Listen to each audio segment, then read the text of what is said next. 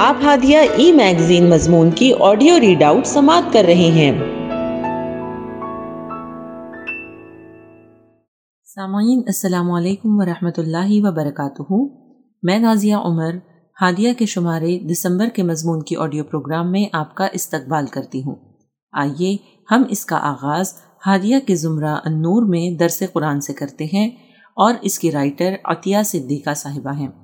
اعوذ باللہ من الشیطان الرجیم، بسم اللہ الرحمن الرحیم۔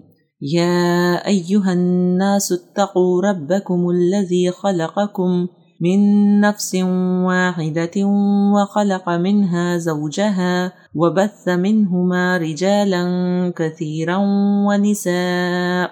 واتقوا الله واتقوا الله الذي تساءلون به والأرحام ان اللہ کان علیکم رقیبا سورة النساء، آیت نمبر ایک۔ ترجمہ، لوگوں، اپنے رب سے ڈرو جس نے تم کو ایک جان سے پیدا کیا اور اسی جان سے اس کا جوڑا بنایا اور ان دونوں سے بہت مرد اور عورت دنیا میں پھیلا دیے۔ اس خدا سے ڈرو جس کا واسطہ دے کر تم ایک دوسرے سے اپنے حق مانگتے ہو اور رشتے و قرابت کے تعلقات کو بگاڑنے سے پرہیز کرو۔ یقین جانو کہ اللہ تم پر نگرانی کر رہا ہے۔ اللہ تعالیٰ یا ایوہ الناس کہہ کر تمام انسانوں سے مخاطب ہیں۔ اس آیت میں معاشرے کی تنظیم کے متعلق بنیادی حقائق زیر بحث آتے ہیں۔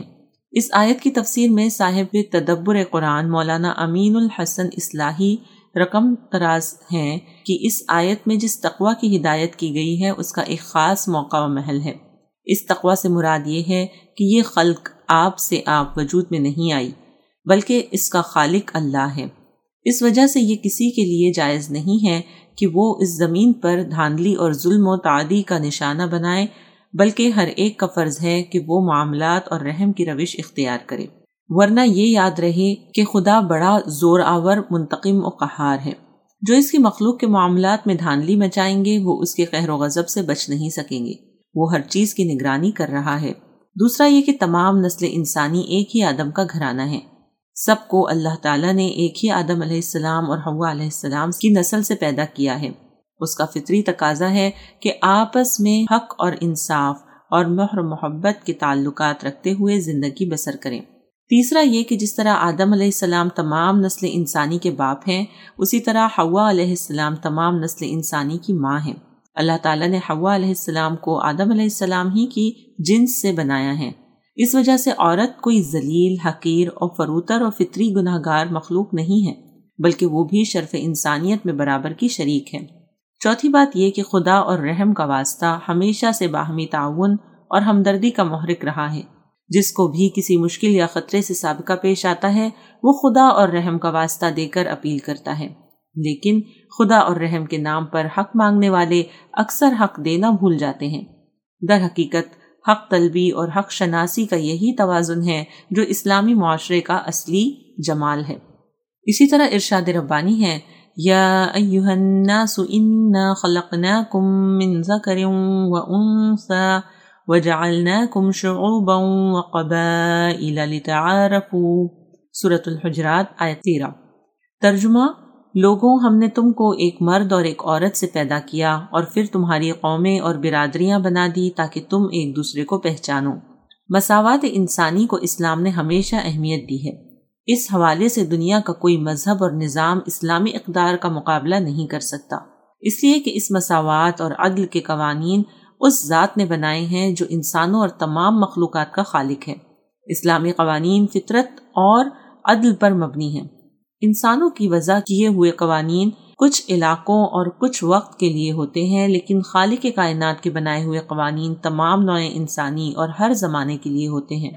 آج حقوق انسانی کو لے کر ساری دنیا میں جو غلغلہ مچا ہوا ہے، اسے دو تین صدی قبل ہی مغربی ممالک نے بنایا ہے۔ جبکہ حضرت محمد صلی اللہ علیہ وسلم نے آج سے چودہ سو برس قبل ہی حقوق انسانی کا ایک جامع تصور پیش کیا اور اس پر عمل کر کے دکھایا کہ ان حقوق کی پاسداری کی جائے تو ایک صالح اور پرامن معاشرہ وجود میں آتا ہے۔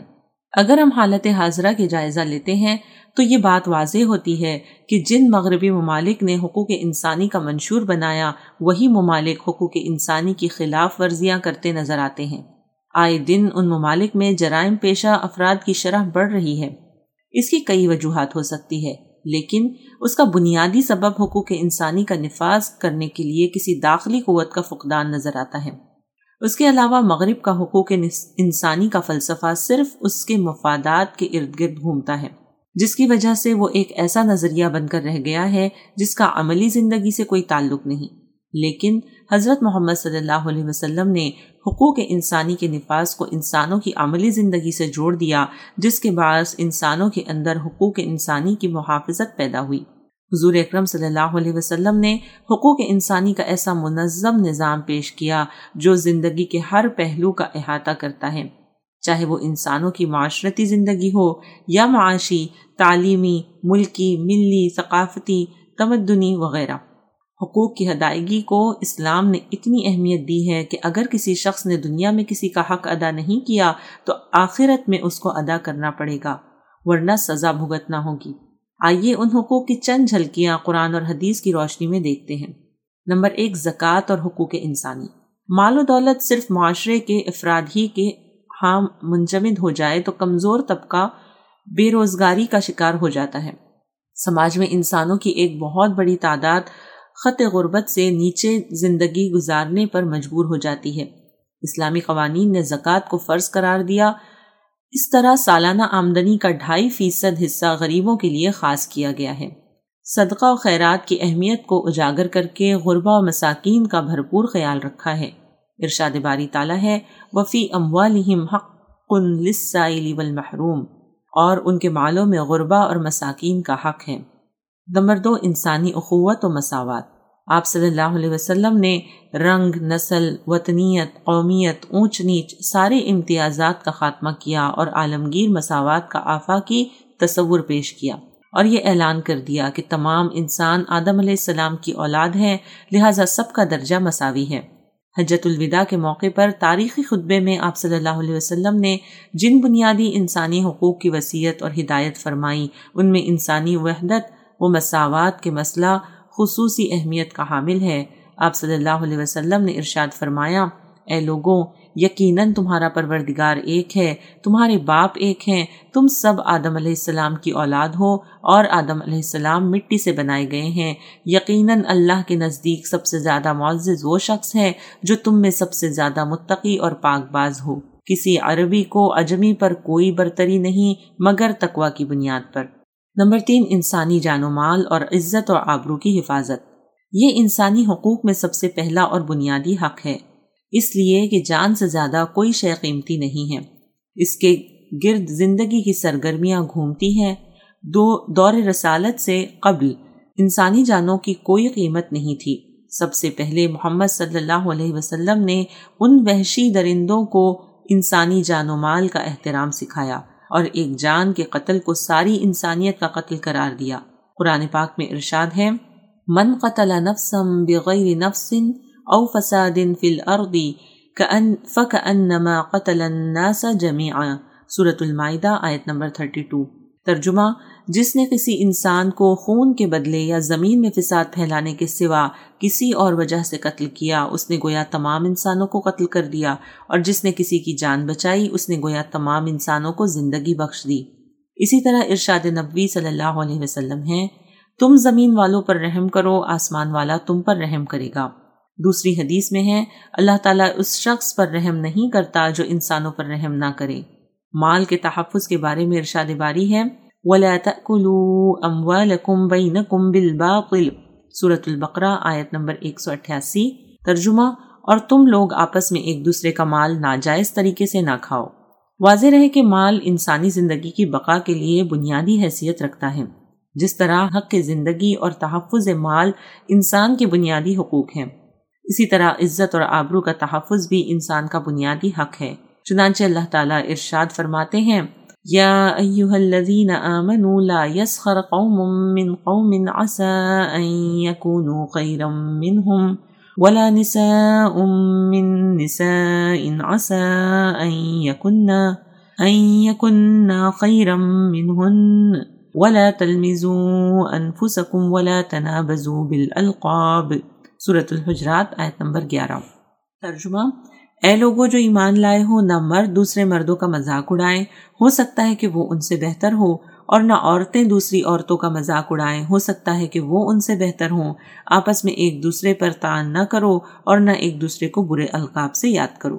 نمبر پانچ، تحفظ آزادی یعنی شخصی اور مذہبی۔ سماج میں ہر فرد کو مساوی حقوق حاصل ہوں۔ کسی کا کسی پر بیجا دباؤ نہ ہو ہر ایک آزاد اور مختار ہو۔ اس لیے اسلام نے انسان کی شخصی آزادی کی بقا کے لیے انسان کی نجی اور پرائیویٹ زندگی میں مداخلت سے دوسروں کو روکا ہے۔ خواہ مخواہ کی دخل اندازی ٹوہ بازی اور بلا اجازت کسی کے گھر میں داخل ہونے سے منع کیا ہے۔ ارشاد حق ہے، مومنوں اپنے گھروں کے سوا دوسرے گھروں میں گھر والوں سے اجازت لیے اور ان کو سلام کیے بغیر داخل نہ ہوا کرو۔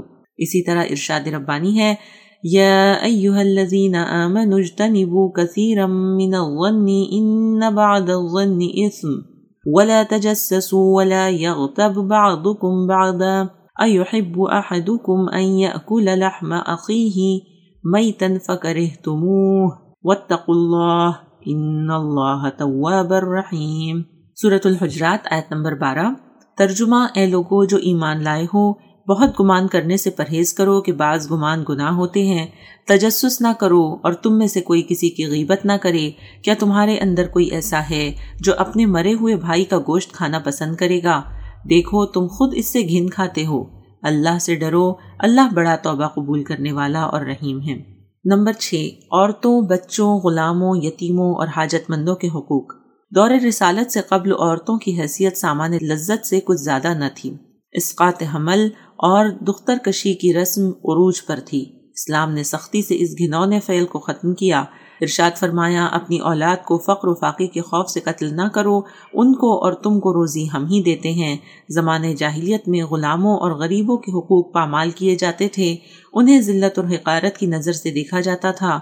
اسلام نے انہیں بھی اتنے حقوق دیے کہ وہ سماج میں بہتر طور سے زندگی گزار سکے۔ اللہ تعالیٰ ہم سب کو قرآن اور حدیث کی روشنی میں انسانی حقوق کی پاسداری کرنے والا بنائے، آمین۔ ہادیہ مضمون کی آڈیو سماعت کرنے کے لیے شکریہ۔